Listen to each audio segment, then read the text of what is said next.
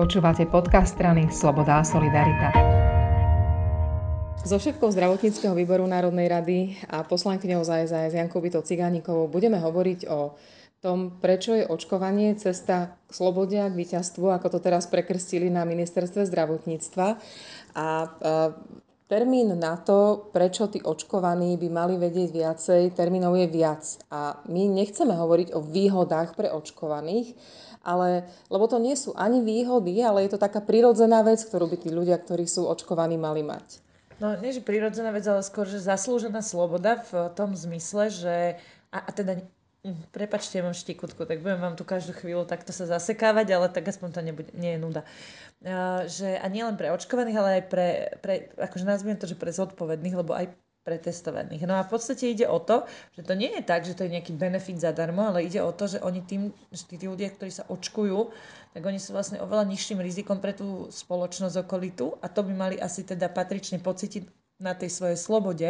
Inými slovami, keď sa možno nejaká časť obyvateľstva alebo nejaký, nejaký región nechce ani zasvedať zaočkovať, lebo proste ignoruje vedecké dáta, odporúčania zdravotníkov a podobne, tak sa nechce, dobre, v poriadku, nesmieme ho do toho nutiť, to som presvedčená, ale na druhej strane takýto región, alebo takýto človek je oveľa väčším rizikom pre, pre Slovensko. A teda sa chcem opýtať, a pre, pre spoluobčania sa chcem opýtať, že či každému príde správne, že keď niekde nejaký región bude takýto, že bude tam nízka miera zaočkovanosti a stupne nám tam COVID, infekcie, čo je logické, pretože sú väčším rizikom a to riziko môže prepuchnúť, tak či potom zavrieme celú krajinu, lebo sme teda akože strašne rovnoprávni. To by sme asi nemali. No tak to by sme teda jasné, že nemali. A teda sa jasné, že bavíme úplne samozrejme o tom, že nie tí, ktorí sa očkovali a sú akože minimalizovali svoje riziko, alebo tí, ktorí sa testujú v nejakom horizonte, čo povedia epidemiológovia, kľudne nech si povedia 72,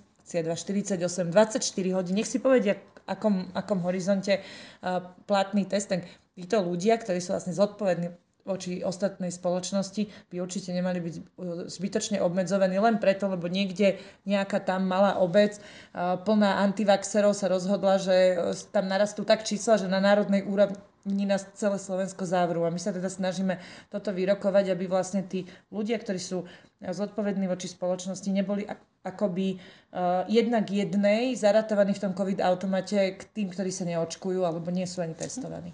Keď sa bavíme o tých väčších slobodách, ktoré by mali byť také z tvojho pohľadu najvýznamnejšie pre tých, ktorí sa nechajú očkovať alebo testovať? No tak tá najvýznamnejšia osnova o sebe prišla, to je spojené s testovaním a s tým, že keď sa vrátite od nikal, tak v podstate nemusíte byť pri tých zelených krajinách ani v karanténe, pokiaľ máte test a ste očkovaní. Takže tá najväčšia sloboda v tom zmysle, ako si ju predstavujeme v, test, v, v testovaní, tak tam je to už jasné, lebo to sa diskutuje na, na tej európskej úrovni.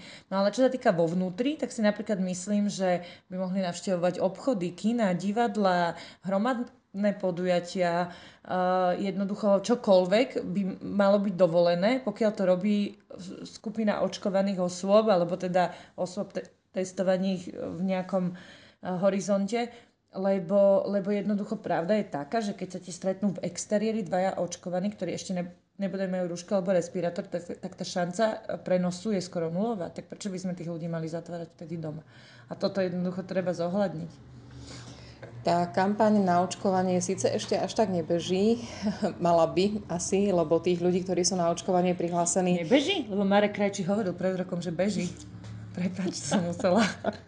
Jasné, rozumieme. A asi by sa mala ale teda výraznejšie rozbehnúť, pretože ľudí, ktorí sa chcú nechať očkovať, nepribúda až tak veľmi, ako by sme potrebovali. Tá miera zaočkovanosti sa zďaleka neblíži 60%, ako by sme potrebovali ako krajina. Viem, že ministerstvo už komunikuje s nejakou profi agentúrou a že túto tému začalo brať vážnejšie nástupom nového ministra, čo považujem za veľmi správne. Kampaň musíme nielen teda spustiť, e, akože naozaj, hej, spustiť, že nie len tak, ale že naozaj a zintenzívniť, ale najmä uh, trošku modifikovať na tie staršie vekové skupiny, mm. ľudí možno mimo miest, uh, zaoberať sa vzdelanostnou štruktúrou a tak ďalej, že jednoducho namieriť napriamo, cieliť tú kampaň a aj regionálne, sa s tou štikotkou ospravedlňujem sa, tak sranda, že aj regionálne ju zacieliť. To znamená, keď ja mám v Bratislave od zač- začiatku, odkedy sa začalo očkovať do dnešného dňa e, najväčší rad alebo druhý najväčší rad v čakárni zo všetkých krajov a niekde na východe jednoducho ten záujem nie je. nie je ten záujem, tak, no tak určite treba zacieliť na ten východ tú kampaň a vysvetľovanie.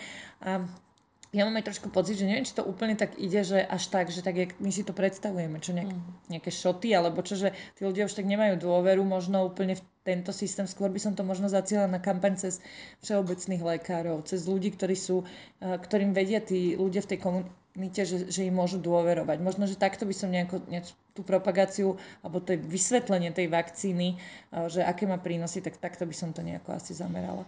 O tretej vlne už hovorí otvorenie minister Lengvarsky a ju spomenul niekoľkokrát premiér Heger, čiže vieme o tom, že je pravdepodobná.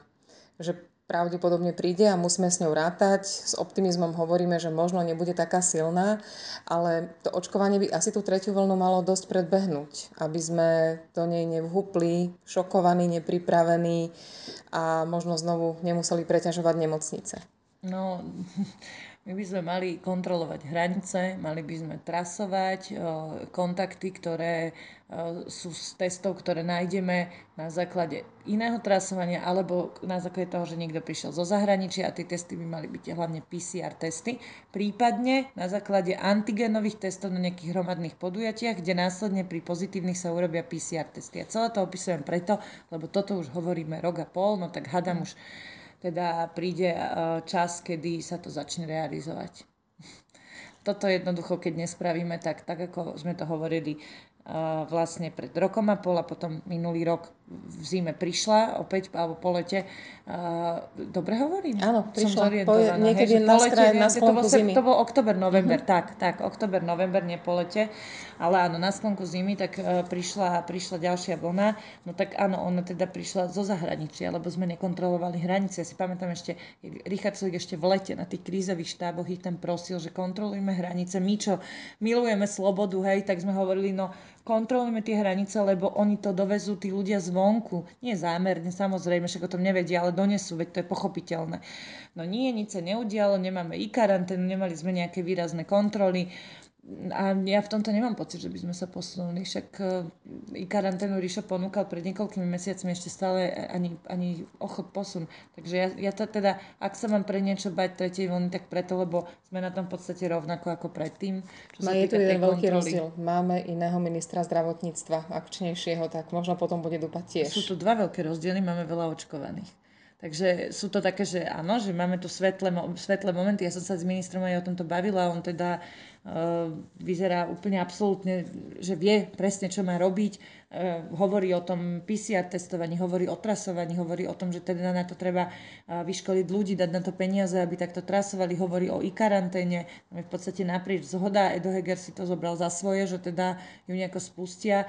No, len už sa o tom hovorí, už, už, sú, už sú to týždne a stále nevidím ten výsledok, takisto ako sa týždne, mesiace hovorí o, o tom, e, že tí zodpovední budú jednoducho mať iné kritéria, budú mať viac slobody v COVID-automate a tiež nevidím ten, ten posud. Takže úprimne hovorím, že ja teda veľmi fandím ministrovi Lengvarskému naozaj, som jeho teda úprimným fanušikom a podporovateľom, ale už, by to, už, už očakávam, už je čas, keď, aby, prišli, aby sme prešli od slov k skutkom. Tak keď sa nám to podarí, tak uh, ja si, a hovorím to celé preto, lebo myslím si, že keď sa toto jemu podarí, tak my podľa mňa nemusíme mať tú tretiu vlnu, respektíve nie je tak veľkú, ako sa jej obávame, lebo pri kombinácii očkovaných občanov uh-huh. a kontrole hraníc a trasovaní poctivom, ešte tam dám sekvenovanie, čo je vlastne to, že tie nájdené vzorky sa vlastne skúmajú na jednotlivé mutácie vírusu, uh-huh. aj to sa už u nás robí, uh, tak keď toto všetko sa zvládne, tak my by sme podľa mňa vedeli veľmi aktívne pracovať s tým, aká veľká